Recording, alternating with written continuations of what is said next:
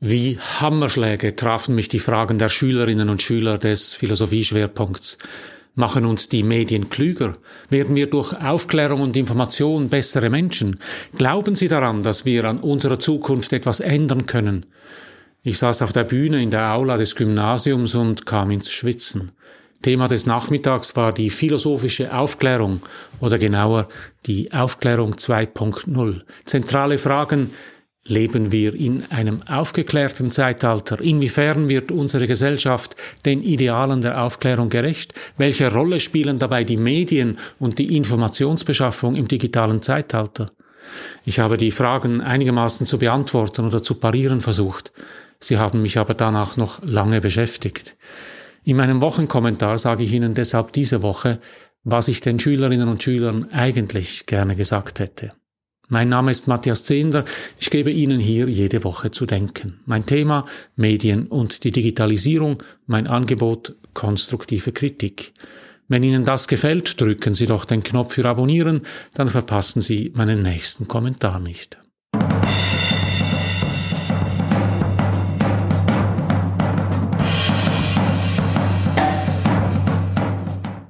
Schon 1784, also fünf Jahre vor der Französischen Revolution, entzündet Immanuel Kant im kleinen Städtchen Königsberg die Fackel der Aufklärung. Habe den Mut, dich deines eigenen Verstandes zu bedienen, ruft Kant den Bürgern in Europa zu. Er ruft es natürlich nicht wirklich, er schreibt es auf. Beantwortung der Frage, was ist Aufklärung, heißt die Schrift. Aufklärung, schreibt Kant, ist der Ausgang des Menschen aus seiner selbstverschuldeten Unmündigkeit Unmündigkeit ist das Unvermögen, sich seines Verstandes ohne Leitung eines anderen zu bedienen. Anders gesagt, Aufklärung bedeutet, aus dem dumpfen Trott des Mitlaufens zu erwachen und selber zu denken und zu urteilen. Ein höchst gefährliches Unterfangen, wenn absolutistische Herrscher an der Macht sind. Das war im 18. Jahrhundert so, als Könige die Welt regierten, und es ist heute so in Ländern mit autoritären Regimes wie China, Russland oder der Türkei. Kant ruft also dazu auf, selber zu denken. Er warnt zugleich vor einer selbstverschuldeten Unmündigkeit und erklärt, selbstverschuldet sei diese Unmündigkeit, wenn kein Mangel an Verstand vorliege, sondern es nur an Entschlusskraft und Mut mangelt, sich seines Verstandes ohne Leitung eines anderen zu bedienen. Kant kritisiert also insbesondere jene, die eigentlich selber denken könnten, es aber nicht tun, weil sie sich nicht getrauen. Er ruft zu einer Revolution des Denkens auf. Und genau das tritt ein. In ganz Europa lösen sich Philosophen, Naturwissenschaftler und Literaten von Dogmen, Glaubenssätzen und Vorurteilen und beginnen rational zu argumentieren. Die Aufklärung führt zur Entstehung der modernen Naturwissenschaften, zur französischen Revolution und zum Konzept des freien Bürgers. Wie kann man sich seines Verstandes bedienen? Indem man den Prozessor im Kopf freie Bahn gibt und indem man Zugang erhält zu Wissen. Ein wichtiger Bestandteil der Aufklärung war es deshalb, diesen Zugang zu vereinfachen. Wesentlichen Anteil daran hatten Denis Diderot und Jean-Baptiste d'Alembert. Sie veröffentlichten ab 1751 eine Enzyklopädie und hatten keinen geringeren Anspruch, als den, das gesamte Wissen der damaligen Zeit zusammen und abzubilden. Tatsächlich schrieben rund 150 Autoren über 72.000 Artikel für das Universallexikon. Mit dem Lexikon stellten die beiden Autoren das Wissen über den Aberglauben, aber auch über den Glauben. Und damit handelten sie sich natürlich jede Menge Probleme ein. Die Enzyklopädisten schrieben, wer etwas einfach glaube, lasse sich von der Wahrheit dessen, was er glaubt, überzeugen, ohne sich die Mühe zu machen, es selbst mit der eigenen Vernunft zu überprüfen. Etwas ungeprüft zu glauben, das sei genauso verwerflich wie etwas, was bereits bewiesen ist, nicht zu glauben. Verglichen mit 1751 leben wir in geradezu paradiesischen Zeiten. Niemand landet auf dem Schafott, weil er selber denkt und eine eigene Meinung äußert, wenigstens bei uns nicht. Noch nie war das Wissen der Zeit so rasch und so einfach verfügbar. Allein in deutscher Sprache umfasst Wikipedia rund 2,7 Millionen Einträge, die alle kostenlos abrufbar sind. Dazu kommen Informationsangebote von Universitäten, Bibliotheken und Medien. Noch nie war es so einfach, sich Wissen anzueignen und sich zu informieren. Auf den ersten Blick können wir sagen, Aufklärung 2.0 findet statt. Doch so einfach ist es nicht. Kant sagt ja nicht, Aufklärung sei der Ausgang des Menschen aus seinem selbstverschuldeten Unwissen. Kant schreibt von der selbstverschuldeten Unmündigkeit und mündig ist ein Mensch, wenn er sich seines Verstandes ohne Leitung eines anderen bedient. Wer also, um die Enzyklopädisten aufzugreifen, die Wahrheit eines Sachverhalts mit der eigenen Vernunft überprüft. Anders gesagt, wer sich informiert und kritisch denkt. Kant und Diderot meinen damit nicht pseudokritisches Querdenken, wie wir es in der Pandemie erlebt haben, sondern rationales, wissenschaftliches Denken. Und genau an diesem Punkt kann ich, wenn ich ehrlich bin, den Schülerinnen und Schülern nicht mehr in die Augen schauen. Schön, wenn ich ihnen kritisches Denken predige, nett, wenn sie sich auch von Kants hammerharten Sätzen faszinieren lassen, aber wir Erwachsenen predigen Wasser und saufen Wein. Unsere Welt lässt sich nicht von den Prinzipien der Aufklärung, von nüchternem Verstand und rationalem Denken leiten, sondern von Macht und Geld.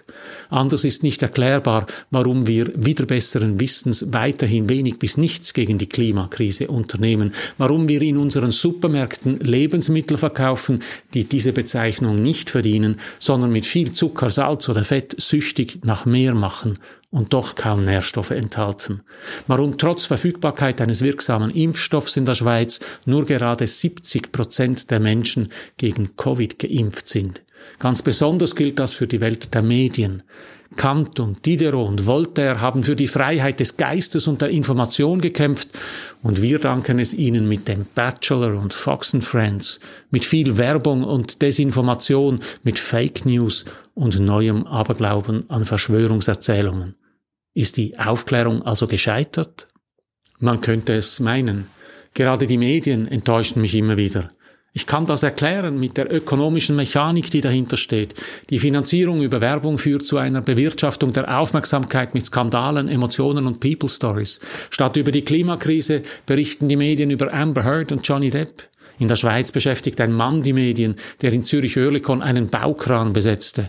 Dass in der Schweiz jede Sekunde ein Quadratmeter Land zubetoniert wird, ist dagegen kein Thema. Kurz, die Medien verhalten sich wie Kinder auf Zuckerbrause. Aufklärung von wegen. Wie kann ich das den Schülerinnen und Schülern nur erklären, die gelernt haben, dass mit der Aufklärung die Bürgerinnen und Bürger erwachten und sich aus den absolutistischen Zwängen von Kirche und Krone befreiten? Wie kann ich ihnen erklären, dass unsere Gesellschaft sich bloß neue Kirchen geschaffen und sich neuen Kronen unterworfen hat? Genau diese Kritik haben schon Max Horkheimer und Theodor W. Adorno in ihrem Buch Dialektik der Aufklärung geäußert. Die beiden Philosophen waren vor den Nationalsozialisten in die USA geflüchtet. 1942 bis 1944 schrieben sie hier eine bittere und pessimistische Kritik der Aufklärung. In ihrem Buch klagen sie die menschenverachtende Politik an und stellen fest, dass auch lange nach der Befreiung durch die Aufklärung Vernunft in Unvernunft und Fortschritt in Rückschritt umschlagen kann. Sie stellen fest, dass auch der Glaube an Fortschritt und Aufklärung blind sein kann und die Aufklärung selbst auf diese Weise zum Mythos werden kann. Sie warnen davor, dass der Mensch sich durch die fortschreitende Rationalität von der Natur entfremdet, dass die Natur für den Menschen nur noch Objekt der Beherrschung und Manipulation sei. Die Aufklärung, sagen Horkheimer und Adorno, habe keine Freiheit geschaffen, sondern nur neue Formen der Sklaverei und eine total verwaltete Welt. Die moderne Massenkultur sei das Resultat von industriellen Prozessen und diene als Instrument der sozialen Kontrolle. Horkheimer und Adorno üben also scharfe Kritik an der Aufklärung. Mich wundert dabei vor allem, dass die beiden diese Kritik schon in den 40er Jahren äußerten. Viele ihrer Kritikpunkte wirken beängstigend aktuell. Beängstigend daran ist vor allem, dass sie keine Lösungen vorschlagen. Vermutlich gibt es keine Lösung. Die beiden haben ja recht behalten. Wir erleben heute, welche Folgen der blinde Glaube an Fortschritt haben kann. Wir merken ja alle, dass sich der Mensch tatsächlich von der Natur entfremdet hat. Wir leiden alle immer mal wieder unter einer total verwalteten Welt und fühlen uns wie Sklaven des Konsums. Und gerade die Medien machen uns nicht einfach klug und aufgeklärt, sondern halten uns häufig genau davon ab.